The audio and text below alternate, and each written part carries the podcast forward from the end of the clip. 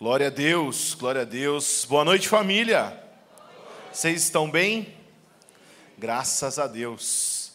Muito feliz de estar aqui mais uma vez. Hoje nós vamos encerrar essa série tão especial, a série do Senhor da Mesa. E eu quero começar falando com vocês sobre algumas mesas. Antes de entrar propriamente na palavra, eu quero falar para vocês sobre algumas mesas. Algumas vezes que a gente vê ao longo da história, ao longo da Bíblia, algumas mesas que, para mim, talvez possa até ser uma mesa imaginária, que é um exemplo, quando Abraão se encontra com Melquisedeque. Melquisedeque traz pão e vinho. Será que eles celebraram no chão aquele momento? Eu imagino uma mesa. A Bíblia não diz, ok? Mas é uma mesa imaginária do meu coração.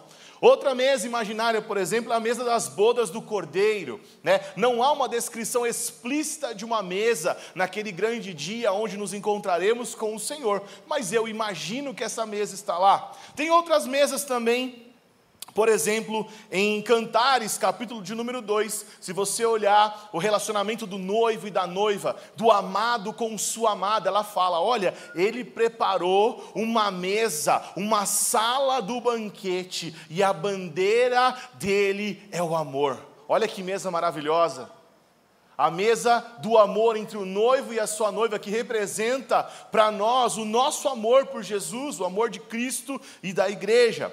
Outra mesa que aparece também é a mesa de Salmo 23. Todo mundo conhece Salmo 23, né? O Senhor é meu pastor, mas talvez você não tenha lido até o final, porque no final ele vai falar: prepara-me uma mesa, uma mesa na presença dos meus inimigos uma mesa onde eu sou ungido, onde minha cabeça é ungida com óleo e onde o meu cálice transborda. Várias e várias mesas ao longo da Bíblia, mas eu escolhi as mesas do Senhor da mesa. Jesus é o Senhor da mesa, e aqui eu vou trazer para vocês hoje oito mesas de Jesus. Oito mesas de Jesus, ok? Então abra sua Bíblia comigo na primeira mesa. Nós vamos ler aqui Lucas capítulo de número 7. Abra aí comigo. Lucas capítulo de número 7. Para a gente passear pelas mesas do Senhor da mesa. Cada mesa nos conta uma história, cada, cada mesa nos traz um aprendizado, algo que a gente aprende com o Senhor. Lucas 7, verso de número 44.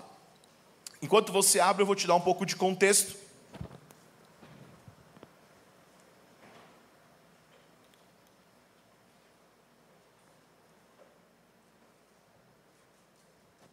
Lucas 7,44 está falando sobre o encontro de Jesus com o homem. Ele vai é, ter um tempo de mesa na casa desse homem, tem alguns convidados ali naquela mesa, mas no meio do caminho chega uma pessoa que eles não estavam esperando.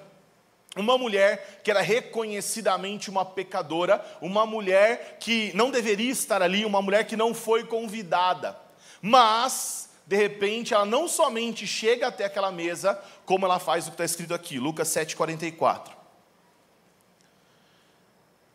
Ah, vou, vou ler mais cedo então, vai, não vou ler o 44. Vou contar o que aconteceu antes, vou voltar. De manhã eu fiz só isso, mas eu vou contar um pouquinho aqui, ó. Verso 36, volta comigo aí, no meu eu voltei uma página. Um dos fariseus convidou Jesus para que fosse sentar com ele. Jesus, entrando na casa do fariseu, tomou lugar à mesa. E eis que uma mulher da cidade, pecadora, sabendo que ele estava jantando na casa do fariseu, foi até lá com um frasco feito de alabastro, cheio de perfume. E estando por trás do pé, dos pés de Jesus, chorando, molhava com as suas lágrimas e o enxugava com os seus próprios cabelos. Ela beijava os pés de Jesus e os ungia com perfume. Ao ver isso, o fariseu que havia convidado disse consigo mesmo: se este fosse profeta, bem saberia quem e que tipo de mulher é esta que está tocando nele, porque é uma pecadora. Jesus se dirigiu ao fariseu e lhes disse: Simão, tenho uma coisa para lhe dizer. E ele respondeu: Diga, mestre. E Jesus continuou: Certo credor tinha dois devedores. Um lhe devia quinhentos denários e outro lhe devia cinquenta.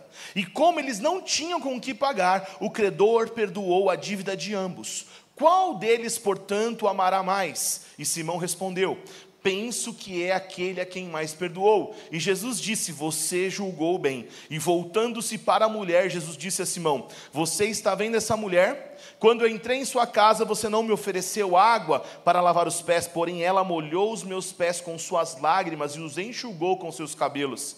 Você não me ofereceu um beijo na face, ela, porém, desde que entrei, não deixou de me beijar os pés. Você não ungiu minha cabeça com óleo, mas esta com perfume ungiu os meus pés. Por isso afirma você que muitos pecados dela foram perdoados, porque ela muito amou. Mas aquele a quem pouco se perdoa, pouco ama. Então Jesus disse à mulher: Os seus pecados estão perdoados. Tem uma música maravilhosa do Alessandro Vilas Boas que fala: quem foi muito perdoado, muito ama. E ele está se referindo a esse texto. E esse texto ele nos apresenta a mesa do perdão. Jesus nos dá a oportunidade de sentarmos a Ele, de sentarmos com Ele à mesa do perdão. Agora, a mesa do perdão tem um porém. Por quê? Porque existem dois lugares nessa mesa.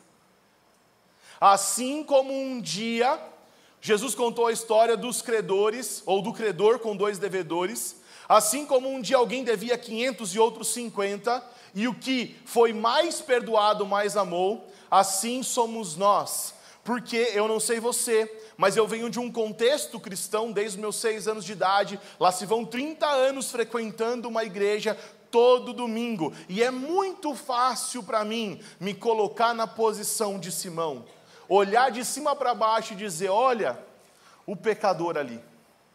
Olha só, se Jesus soubesse o que essa pessoa fez, meu Deus, nem sei se era capaz de perdoar. É muito fácil a gente se tornar um fariseu e se posicionar numa posição onde eu preciso menos de perdão, onde eu acho que eu preciso menos de perdão. Então, a mesa do perdão, bem como todas as mesas que nós vamos apresentar aqui hoje, é para que a gente saiba qual é o nosso lugar nessa mesa. Se nós somos aquele que muito precisa de perdão e, consequentemente, muito ama Jesus, ou se nós estamos numa posição superior, onde achamos que não precisamos tanto assim de perdão. Afinal, fui criado na igreja, não é verdade? Não estou aqui nessa plataforma pregando, aleluia, a palavra de Deus. Será que eu preciso do mesmo perdão de um novo convertido que chegou aqui todo arrebentado, com a vida toda destruída? Você que vai responder, não sou eu. Você que vai ter que escolher em que lugar você vai se sentar. Se no lugar do fariseu ou se no lugar da pecadora. Mas existe uma mesa de perdão posta diante de cada um de nós. E nós hoje podemos escolher o nosso lugar. A primeira mesa é a mesa do perdão. Nessa mesa, nessa primeira mesa, que é a mesa do perdão, Há ainda uma outra referência que eu quero ler, a única que eu vou ler duas referências, ok? Por um gosto pessoal meu, eu quero que você vá comigo em Mateus 9,9. Dá uma olhada lá em Mateus 9,9 comigo.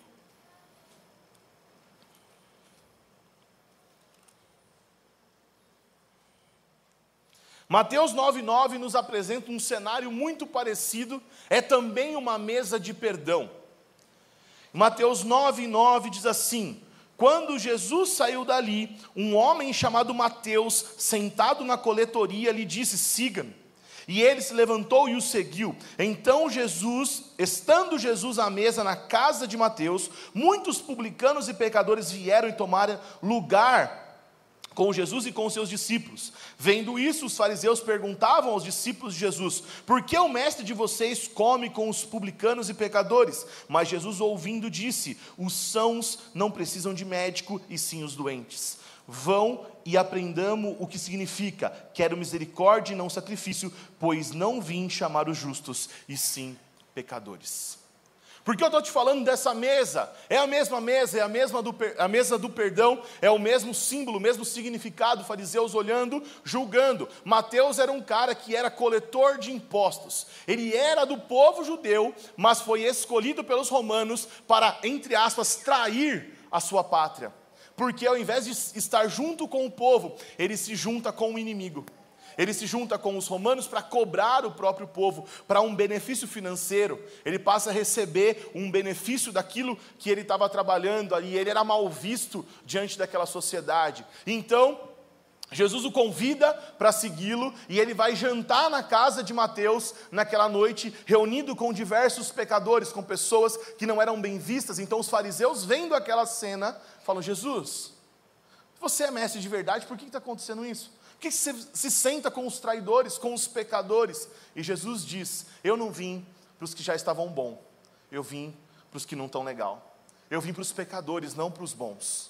E aí, mais uma vez, a gente tem a oportunidade de escolher o nosso lugar à mesa. E eu estou contando essa história porque essa história ela é encenada no The Chosen. Não sei quantos já ouviram falar, a gente já falou muitas vezes aqui. O The Chosen agora entrou na Netflix, está vindo a terceira temporada aí, mas tem as duas primeiras para você assistir. E essa cena que eu li aqui é uma cena maravilhosa do The Chosen. Então, se você não viu ainda, eu vou te perdoar dessa vez, ok? Mas você faz um compromisso comigo, que agora você vai assistir. Não precisa nem baixar o app mais, pode assistir via Netflix agora, ok? Ou pode baixar o app também, que é gratuito. Mas não deixe de assistir, ok? The Chosen, coloca lá, é muito, muito, muito bom. E essa cena, essa mesa do perdão, aparece em um dos capítulos de The Chosen, por isso que eu escolhi falar dessa cena mais uma vez. Primeira mesa, a mesa do perdão. Segunda mesa, a mesa da fé. Mateus capítulo de número 15, verso 22. Mateus 15, 22.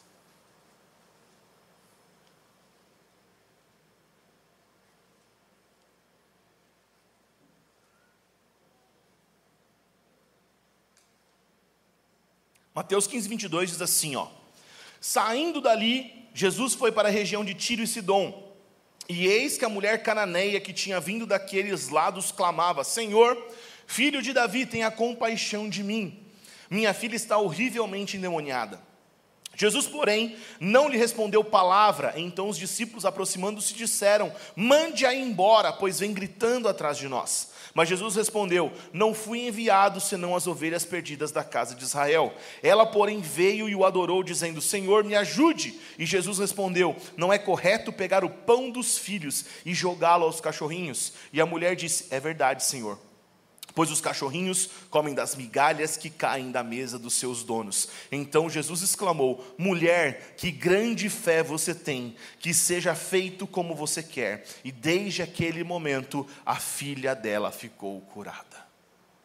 Aleluia. Essa é a mesa da fé.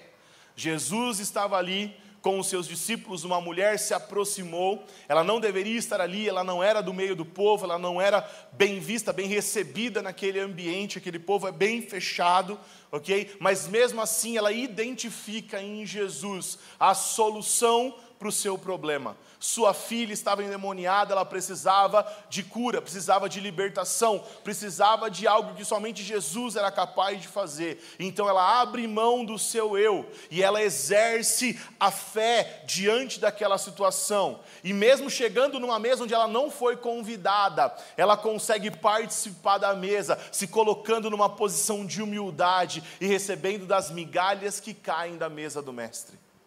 Deixa eu te falar uma coisa, talvez essa seja a nossa posição. Talvez a nossa posição natural não seja se assentar à mesa. Talvez, dentro da ideia, do imaginário pessoal, você queira se sentar num lugar que não é seu, mas não é o nosso lugar mas a fé dela permitiu com que ela participasse do partir do pão do Senhor, mesmo que fosse para receber migalhas. E ela tinha uma fé tão grande que essa migalha que ela recebeu foi suficiente para alcançar a graça que ela procurava. Essa história de fé nos inspira para que a gente possa entender que basta apenas uma menção de Jesus diante de nós para que os nossos problemas sejam resolvidos. Jesus fazendo assim, resolveu o problema dela. Jesus com uma frase, com. Na verdade, ele não fez nada, ele só deu atenção para ela. E, e, ao voltar a atenção para ela e dizer que a fé dela estava presente naquela situação, a filha dela foi automaticamente liberta. Quando nós nos aproximamos com fé diante do Senhor, nós recebemos as migalhas que caem de Sua mesa. E que migalha poderosa, não é verdade? É suficiente se a nossa fé estiver conectada com aquele que é o único que pode realizar todas as coisas, com aquele que é ilimitado, se a nossa fé estiver voltada para o Senhor, nós iremos receber dele o que nós precisamos para continuar na jornada. Se nós expressarmos a nossa fé diante dele com apenas um gesto, um toque, um movimento dele, tudo ao nosso redor pode ser transformado. A segunda mesa é a mesa da fé. A terceira mesa é a mesa da honra, Lucas 14, 7. Vamos para Lucas, capítulo de número 14, verso de número 7. Estamos passeando pela Bíblia, encontrando as mesas do Senhor. Não sei se eu falei isso, eu não sei. É, pesquisando aqui, eu acho que eu estou com todas as mesas que Jesus passou, mas se eu não tiver, foi todas que eu encontrei, então quero compartilhar elas com você. Então, Lucas 14, verso de número 7. Jesus também está mais uma vez sendo convidado para participar de uma mesa e ele percebe uma movimentação diferente, uma movimentação interessante que chama a sua atenção e faz ele contar uma história relacionada à mesa. E diz assim: Jesus, né? Reparando como os convidados escolhiam os primeiros, os primeiros lugares, Jesus contou-lhes uma parábola. Quando alguém convidá-lo para um casamento, não se sente no lugar de honra, pois pode haver um convidado mais importante do que você. Então aquele que o convidou os que convidou os dois dirá a você: o lugar a este, então, então você irá envergonhado ocupar o último lugar. Pelo contrário, quando alguém convidá-lo, vá sentar no último lugar, para que quando vier aquele que o convidou e diga a você, amigo, venha sentar num lugar melhor. Isso será uma honra para você diante de todos os demais convidados, porque todo o que se exalta será humilhado, e o que se humilha será exaltado. A terceira mesa é a mesa da honra. Nós precisamos entender mais uma vez qual é o nosso lugar à mesa. Gente, é muito engraçado, a gente organiza né, eventos, conferência e tudo mais, e ano após ano, e vez após vez, tem gente brigando para sentar nos primeiros lugares. A gente fala, gente, não se importe com isso, não ligue para isso. E a gente quer honrar os convidados de honra, e a gente separa esses primeiros lugares para os convidados, e a gente tem que gentilmente pedir: olha, Aqui não é para você sentar, a gente vai honrar outra pessoa. Sabe por quê, gente? Porque as pessoas não entenderam quem elas são. O que Jesus está dizendo é que existe um lugar para nós, um lugar que Ele dá para nós e não que a gente se coloca. A parábola diz o seguinte: quando você senta no fundo e o teu amigo que te convidou te reconhece, ele fala: Amigo, venha para frente, eu vou te honrar. Sabe do que Jesus está falando? Jesus está falando que você não precisa se importar em se colocar no lugar de destaque, você precisa se importar em ser amigo dele. Porque se você for amigo dele, independente de onde você estiver, ele vai te achar e vai te convidar para vir mais perto. Muita gente está preocupada no que fazer. Muita gente está preocupada em um lugar que vai ocupar. Mas o convite de Jesus para a mesa da honra é para ser amigo dele, porque o amigo dele ele conhece, ele procura, ele olha e ele chama para perto. Não queira ocupar um lugar que não é seu, espere o seu amigo te chamar. Ele te convidou. Se posicione no lugar onde você não se exalta sozinho, e Ele vai te colocar no lugar de ser exaltado. Agora, se você se colocar no lugar que você não deve, você vai passar vergonha. É isso que a palavra de Deus está dizendo. Nós precisamos saber quem nós somos, nós precisamos saber os lugares que nós ocupamos. Muitas vezes nós vamos ouvir, assim como a palavra de Deus diz: olha, em seu nome fizemos isso, em seu nome fizemos aquilo, e Jesus vai responder para eles: eu não conheço vocês. Ao contrário, vai dizer: Olha, meus amigos, venham para mais perto. Meus amigos, venham para cá. Meus amigos, tomem um lugar de honra. Nós precisamos conhecer o nosso lugar. A terceira mesa é a mesa da honra. A quarta mesa está em Lucas 10, 39. Vamos comigo para Lucas 10, 39.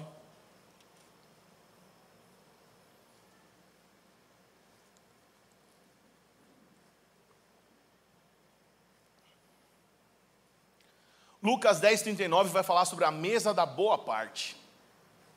A mesa de quem escolheu o lugar certo.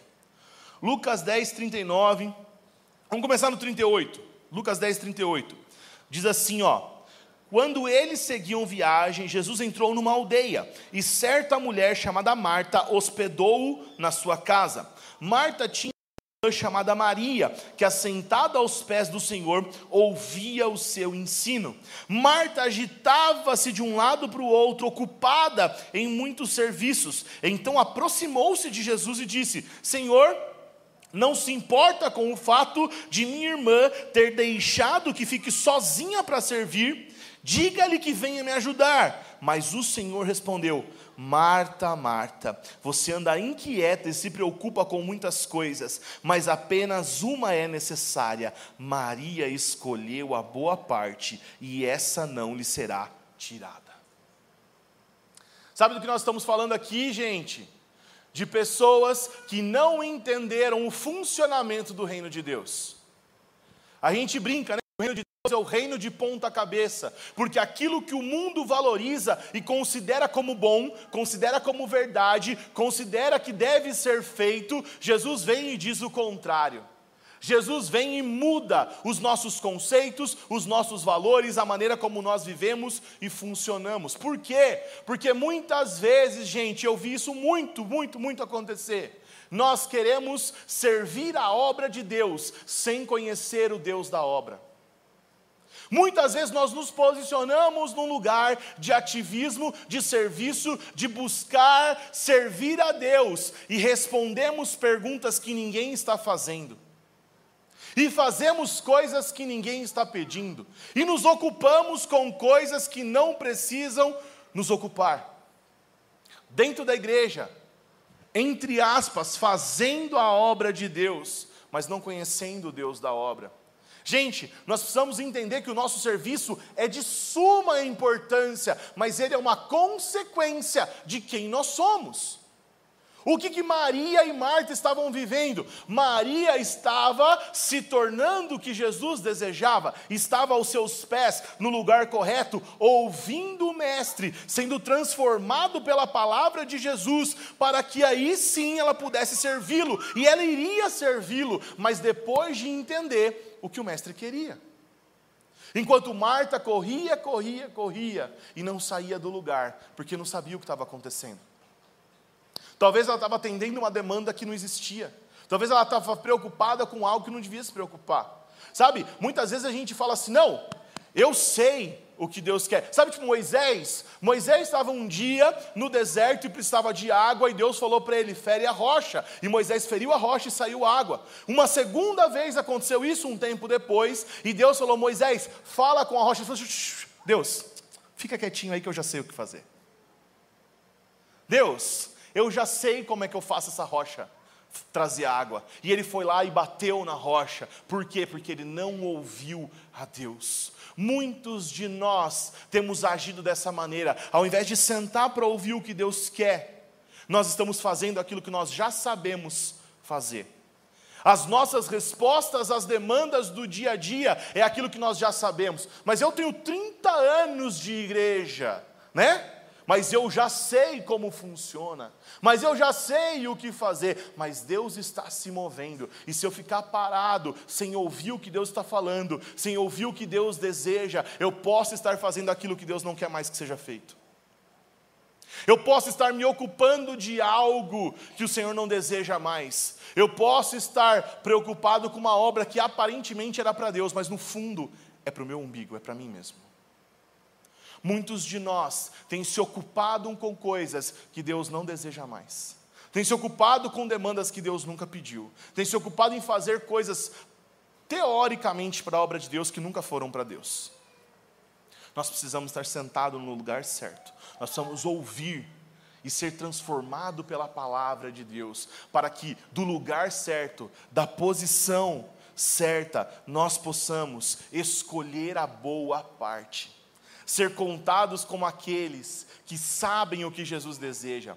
Sabe, no final, antes de Jesus ser crucificado, um pouquinho antes de Jesus ser crucificado, ele fala para os discípulos: ele fala assim: Olha, eu já não, não chamo mais vocês de servos, porque o servo não sabe o que o Senhor vai fazer. Eu chamo vocês de amigos, porque os amigos sabem o que o Senhor vai fazer, o que seu amigo vai fazer. Qual que é a nossa pergunta nessa noite? Nós vamos ser contados como servos de Deus ou como amigos de Deus. Sendo amigos de Deus, é claro que nós vamos servi-lo, mas nós vamos saber o que nós precisamos fazer. porque nós tornamos, nos tornamos amigos de Deus. E ouvimos a Deus, e fomos transformados por Deus, e como uma consequência de quem nós somos em Deus, aí sim servimos a Deus. A quarta mesa é a mesa da boa parte, a mesa de quem soube escolher o seu lugar. Quinta mesa, a mesa da intimidade, João 12, 1. Vamos comigo lá em João 12, um pouquinho para frente.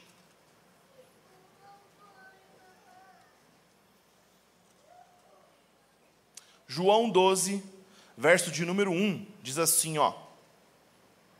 Seis dias antes da Páscoa, Jesus foi para Betânia, onde estava Lázaro, a quem ele tinha ressuscitado dentre os mortos. Prepararam-lhe ali uma ceia. Marta servia e Lázaro era um dos que estavam à mesa com Jesus. Então Maria, pegando um frasco de perfume de nardo puro, muito precioso, ungiu os pés de Jesus e enxugou com seus cabelos, e toda a casa se enchia com o cheiro do perfume. A quinta mesa é a mesa da intimidade. Quão importante, gente, é essa mesa? Sabe por quê? Deixa eu te contar uma coisa. Durante três anos e meio, mais ou menos, Jesus se manifestou publicamente, Jesus pregou publicamente, Jesus curou, Jesus salvou, Jesus libertou endemoniados, Jesus ressuscitou pessoas, mas em três anos e meio, aqueles que eram ditos como seus seguidores não entenderam o que ele estava fazendo. Por diversas vezes ele explicou, por diversas vezes ele disse que ele haveria de morrer e que ele ressuscitaria. Ele tentou explicar o plano de várias maneiras, mas os caras andando com ele, dormindo, acordando junto com ele, fazendo refeição com ele, não entenderam. Mas uma menina entendeu. Uma menina usou o dinheiro do salário de um ano, um ano de salário para comprar um perfume que seria derramado aos pés dele, preparando o seu corpo para morrer daqui a alguns dias. Entendendo o plano de Jesus como um todo, participando daquilo que muitos que estavam ao seu lado ainda não haviam entendido. Por quê? Porque ela tinha intimidade com Jesus. Nós já falamos muitas vezes sobre isso, nós falamos sobre conhecer a Deus, nós cantamos sobre conhecer a Deus.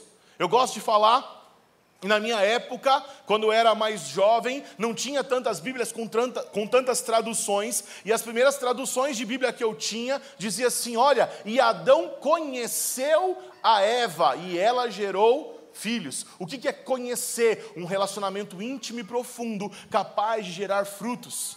Eu já preguei aqui nessa casa sobre a intimidade, sobre Davi conhecer a Deus de maneira tão profunda que ele entra num pedacinho da eternidade. Salmo 110 mostra ele olhando para os céus e tendo uma visão do Cristo ressurreto. Sabe o Yeshua que nós cantamos que vem saltando pelos montes? Davi viu esse cara.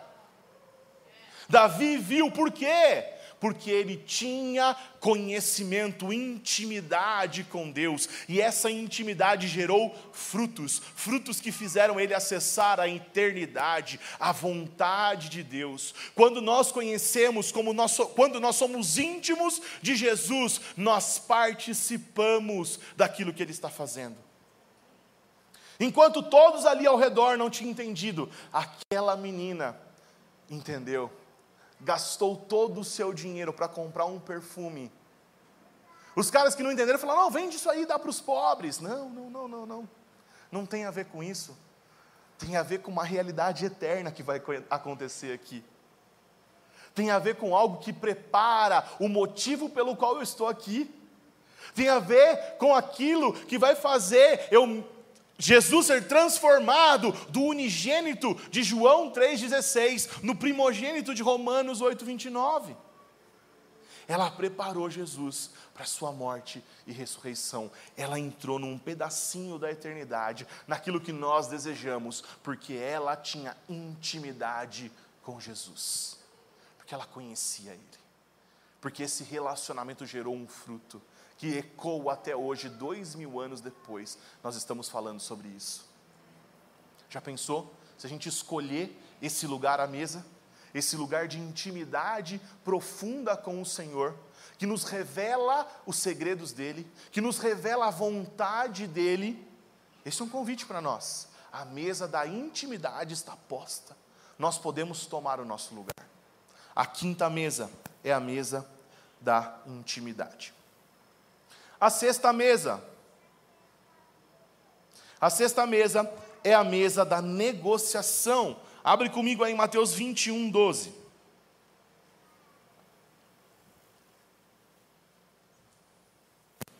Mateus 21, verso de número 12. Abre comigo aí.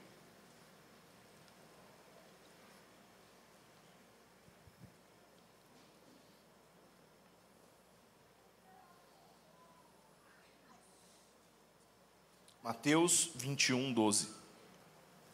Diz assim, ó: Jesus entrou no templo e expulsou todos que ali vendiam e compravam, derrubou as mesas dos cambistas e as cadeiras dos que vendiam pombas e disse-lhes: Está escrito: A minha casa será chamada casa de oração, mas vocês estão fazendo dela um covil de salteadores. Agora pausa. Agora nós precisamos refletir sobre esse momento. Do que que Jesus está falando? O que que está acontecendo nesse momento. Sabe, esse é um versículo que me deixava um pouquinho tenso, porque, de fato, nós comercializamos produtos. Né? Vocês sabem que a gente vende as Bíblias, a gente escreve livros, faz livros, vende livros. Será que nós somos esses caras que Jesus está expulsando do templo? Do que, que Jesus estava falando? Será que eu estou fazendo errado? Será que eu preciso repensar o que eu faço, como eu vivo, como um movimento, como nós fazemos isso enquanto família? Mas não era sobre isso que Jesus estava falando. Jesus está falando sobre algumas outras coisas que eu vou comentar com vocês aqui agora. O que estava acontecendo é o seguinte, gente. O povo de Israel, os judeus, eles estavam espalhados por todo o mundo, ok? Mas havia uma ordem de que pelo menos uma vez por ano eles deveriam visitar o templo, seja o judeu que mora ali em Israel, nas localidades ali, ok? Ou aquele que mora espalhado no mundo todo, uma vez por ano, e uma das três grandes festas, ele podia escolher qualquer um desses três momentos, ele tinha que vir, fazer essa peregrinação e chegar até o templo. E ele tinha que ir até o templo, ele tinha que fazer um pagamento ali no templo, né, para honrar aquilo que estava acontecendo naquele lugar, e tinha que fazer um sacrifício para que ele pudesse ter os seus pecados perdoados. Esse era o ritual, era o que deveria acontecer. Para isso, tinha os cambistas. Sabe como hoje tem casa de câmbio? Se você vai para um país estrangeiro, se você vai é, a passeio ou a trabalho, ou por algum motivo você vai sair do Brasil e para outro lugar, o que, que você faz? Você vai numa casa de câmbio para trocar moedas. Você vai trocar o real pela moeda que você deseja do outro país, seja euro, dólar ou alguma outra moeda que você esteja procurando. E é, o que acontece? Quando você vai, existe uma cotação da moeda, certo? Então você vai lá, você consulta lá, dólar turismo, por exemplo, aí tem um valor. Quando você vai trocar na casa de câmbio aqui em Bragança, você paga um valor um pouquinho maior. Por quê? É a taxa da transação para aquela empresa existir. E a empresa está certa, ela tem que viver e está tudo bem. Qual que é o problema disso aqui, desses cambistas? O problema é que eles eram assalariados do templo, que o serviço dele deveria abençoar o povo, facilitar a vida do povo, mas eles estavam se aproveitando daquela situação para cobrar uma taxa. Eles estavam se aproveitando daquela situação para ganhar dinheiro em cima do povo. Estavam se aproveitando da sua posição hierárquica religiosa de superioridade com relação àquelas pessoas para extorquir o povo, para tirar dinheiro de quem estava se aproximando. É isso que Jesus está condenando. Agora, tem algo ainda mais grave acontecendo. Por quê? Porque a ordenança é que a, as pessoas criassem os seus animais e existiam tipos de animais certos para que fossem sacrificados em cada momento. Existiam as pombas, como está escrito aqui, existia o cordeiro de um ano sem mácula, que deveria ser entregue, cada um por um motivo, cada um por uma necessidade. Agora acontece que por uma conveniência, o povo, ao invés de sair da sua terra, porque era um lugar distante, era trabalhoso, trazer o seu animal durante todo o deslocamento, lembrando que não tinha ônibus, não tinha carro, não tinha trem, né? Ele tinha que sair do lugar onde ele estava e ir até lá para facilitar o serviço. O que eles faziam? Eles comercializavam os animais na porta do templo. Qual que é o problema disso, meu irmão, minha irmã? O problema é que não era assim que funcionava. O problema é que eles deveriam fazer o seu trabalho. Sabe o que eles estavam fazendo? Eles estavam confiando aos outros o seu culto.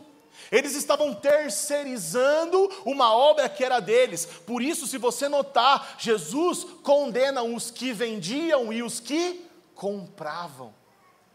Por quê? Porque muitos de nós dois mil anos depois, ainda acham que esse lugar aqui é um fast food espiritual, onde você não precisa se preparar para estar nesse lugar, porque tem uma banda que vai tocar para adorar por você. Onde você acha que você, com o seu dinheiro, compra um estudo da palavra, para que você não precise estudar e se preparar, e preparar o seu cordeirinho durante a semana, para entregar o seu sacrifício, porque alguém já está fazendo isso por você. Deixa eu te contar um segredo: esse lugar aqui não é um fast food espiritual. Você não vem aqui para pagar por um serviço e receber um pacote de adoração. Não, esse lugar aqui existe para te ensinar a preparar o seu próprio cordeiro. Não terceirize a sua adoração, não terceirize aquilo que Deus falou que você tem que fazer. Um dia o povo olhou e disse: Suba você, Moisés, e vai falar com Deus. Êxodo 19, 20. Mas não é essa a vontade de Deus, porque nós caímos num risco de sentarmos numa mesa diante de cambistas, diante de pessoas que estão comercializando coisas que não deveriam ser comercializadas. E eu gosto do que a Tamires fala, Tamires Garcia fala assim: Jesus, diante das mesas, ele faz uma escolha, ou ele se assenta na mesa, ou ele vira ela. Talvez você veio aqui hoje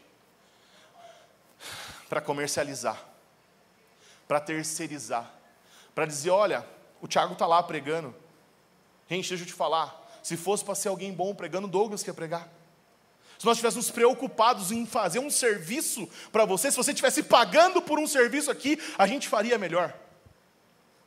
A gente tem coisa melhor para dar, para oferecer, mas não é sobre isso é sobre cada um de nós, eu e você, atendermos a audiência dessa cadeira aqui, ó.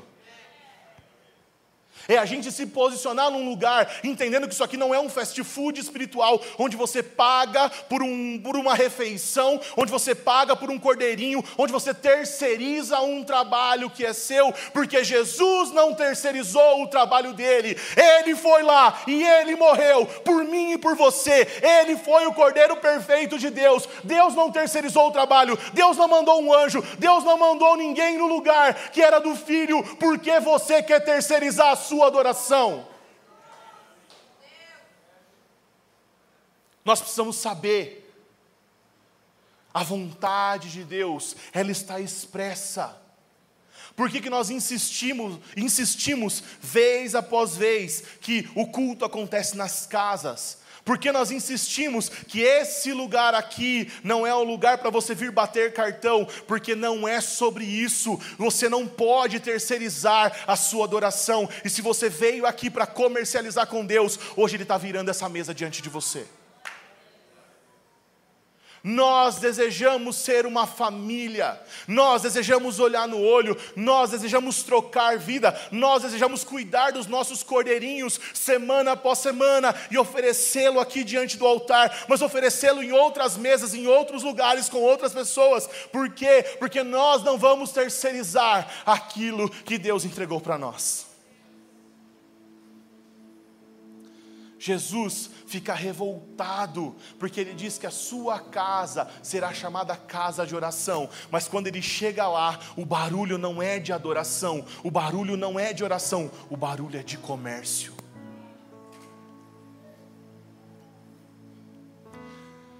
Será que se nós fizermos um silêncio hoje aqui, nós vamos ouvir barulho de oração e adoração?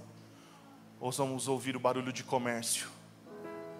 Vamos ouvir alguém gritando: quem dá mais? Vamos ouvir: eu troco, eu faço mais barato. Eu tenho um cordeirinho aqui, ó. E às vezes ele nem é bom, ele foi maquiado. Às vezes ele nem é o que deveria ser. Às vezes ele não cumpre os requisitos, mas você não se preocupou em preparar. Você só queria comprar, você queria só obter o benefício, você achou que o seu dinheiro seria capaz de comprar um acesso a Deus. Deixa eu te contar, o seu dinheiro não é capaz de fazer isso, porque era uma dívida impagável, mas Deus deu o seu cordeiro para pagar a sua dívida, a minha dívida, e nos devolver o acesso a Ele. Não despreze o acesso comprado por Jesus por seu comércio não despreze. O que nós fazemos aqui, gente, não é uma comercialização. O que nós fazemos aqui é te orientar como preparar o seu cordeirinho e oferecer. O que nós fazemos, por que, que existe essa reunião aqui? Para você ganhar consciência de que você precisa preparar o cordeiro. Claro, hoje eu estou aqui facilitando esse trabalho para você, mas é para te ensinar a fazer o seu para que a sua vida seja uma expressão disso. Não venha para cá esperando uma mesa posta para você ser, ser servido, que você pague por esse serviço e receba a mesa, sabe por quê? Porque se você vier desse jeito aqui, todas as vezes, ao invés de ser recebido, Jesus vai virar essa mesa. Nós não podemos terceirizar aquilo que Ele nos entregou. Sétima mesa.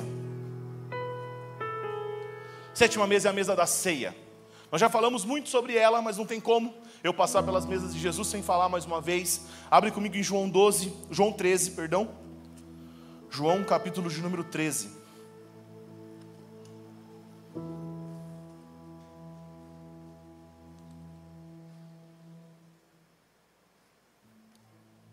Como você já sabe o contexto, eu vou ler só um pedacinho e vou explicar que a mesa da ceia é a mesa da identidade. Mesa da identidade. Diz assim João 13. Antes da festa da Páscoa, sabendo Jesus que era chegada a sua hora de passar deste mundo para o Pai, tendo amado os seus que estavam no mundo, amou-os até o fim. Durante a ceia, tendo já o diabo posto no coração de Judas Iscariotes, filho de Simão, que traísse Jesus, sabendo este que o Pai tinha confiado tudo às suas mãos, e ele tinha vindo de Deus e voltava para Deus, levantou-se da ceia, tirou a vestimenta de cima e, pegando uma toalha, cingiu-se com ela. Você sabe a história?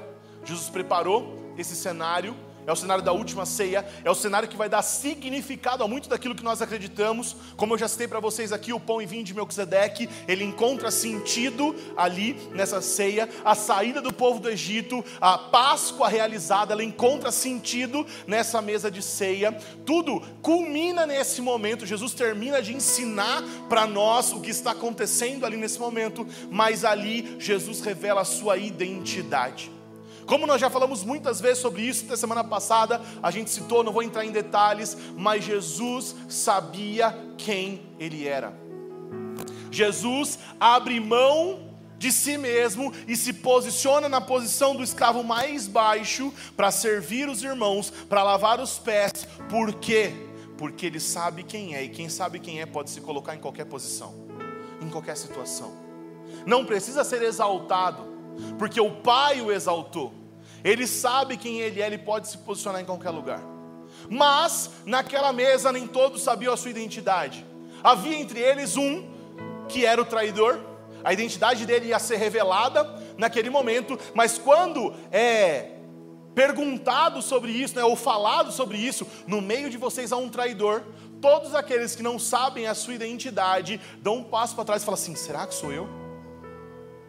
Pensa, gente, que não faz sentido, porque o traidor estava planejando isso há tempos. Aquilo não aconteceu assim, tive uma ideia, vou trair Jesus na mesa. Não, aquilo é algo planejado, pensado. O traidor sabia que era o traidor, mas, como todos nós, quando não sabemos quem somos, nós temos o potencial de ser um traidor de Jesus quando a nossa identidade ainda não foi firmemente revelada, nós temos potencial para atrair Jesus.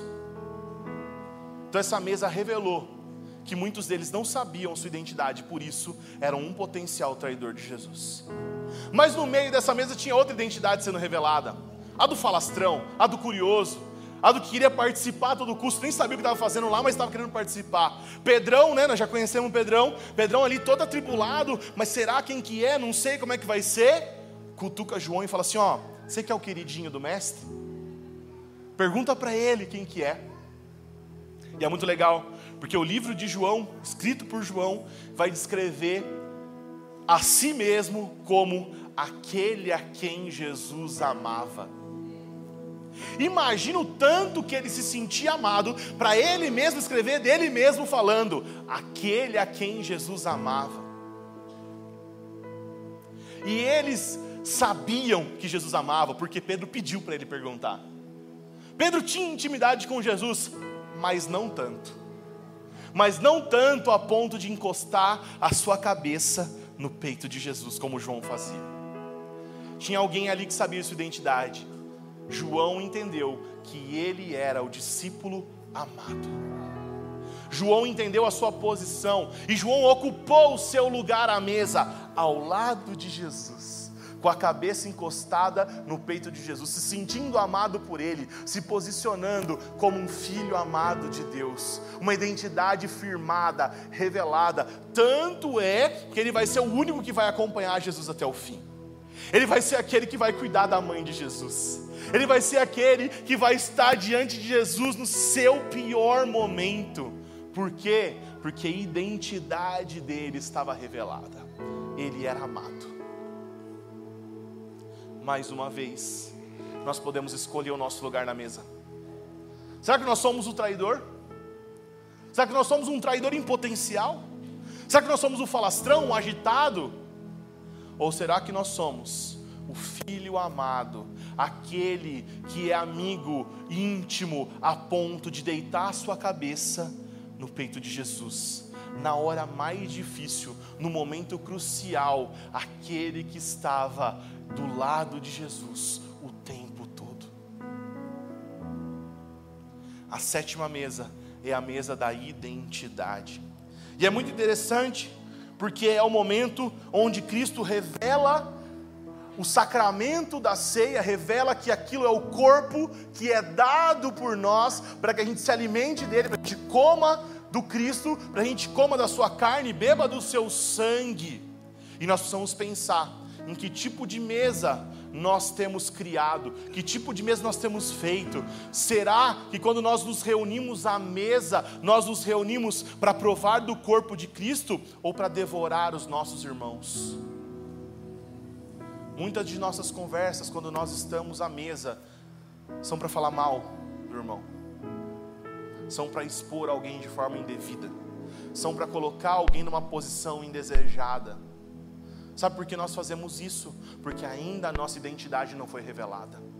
Quando nós temos a nossa identidade curada, nós não precisamos mais nos reunir para devorar o outro, para expor o outro, para falar mal do outro. Quando nós nos reunimos, é para revelar o Cristo precisamos escolher o nosso lugar à mesa, gerar a nossa identidade em Deus e a partir disso construir as nossas mesas de forma saudável, onde o corpo e o sangue são discernidos, onde a gente entende o que estamos fazendo, para que a gente não devore o corpo, para que a gente não faça uma, é, um, um acontecimento errado a gente não faça um envolvimento errado, que a gente não crie mesas erradas com objetivos errados nós precisamos da nossa identidade para discernir o corpo e para promover aquilo que Jesus promovia e não o contrário. Que a gente encontre essa mesa saudável. E a última mesa, mesa de número 8, a mesa da revelação, está em Lucas 24, 30.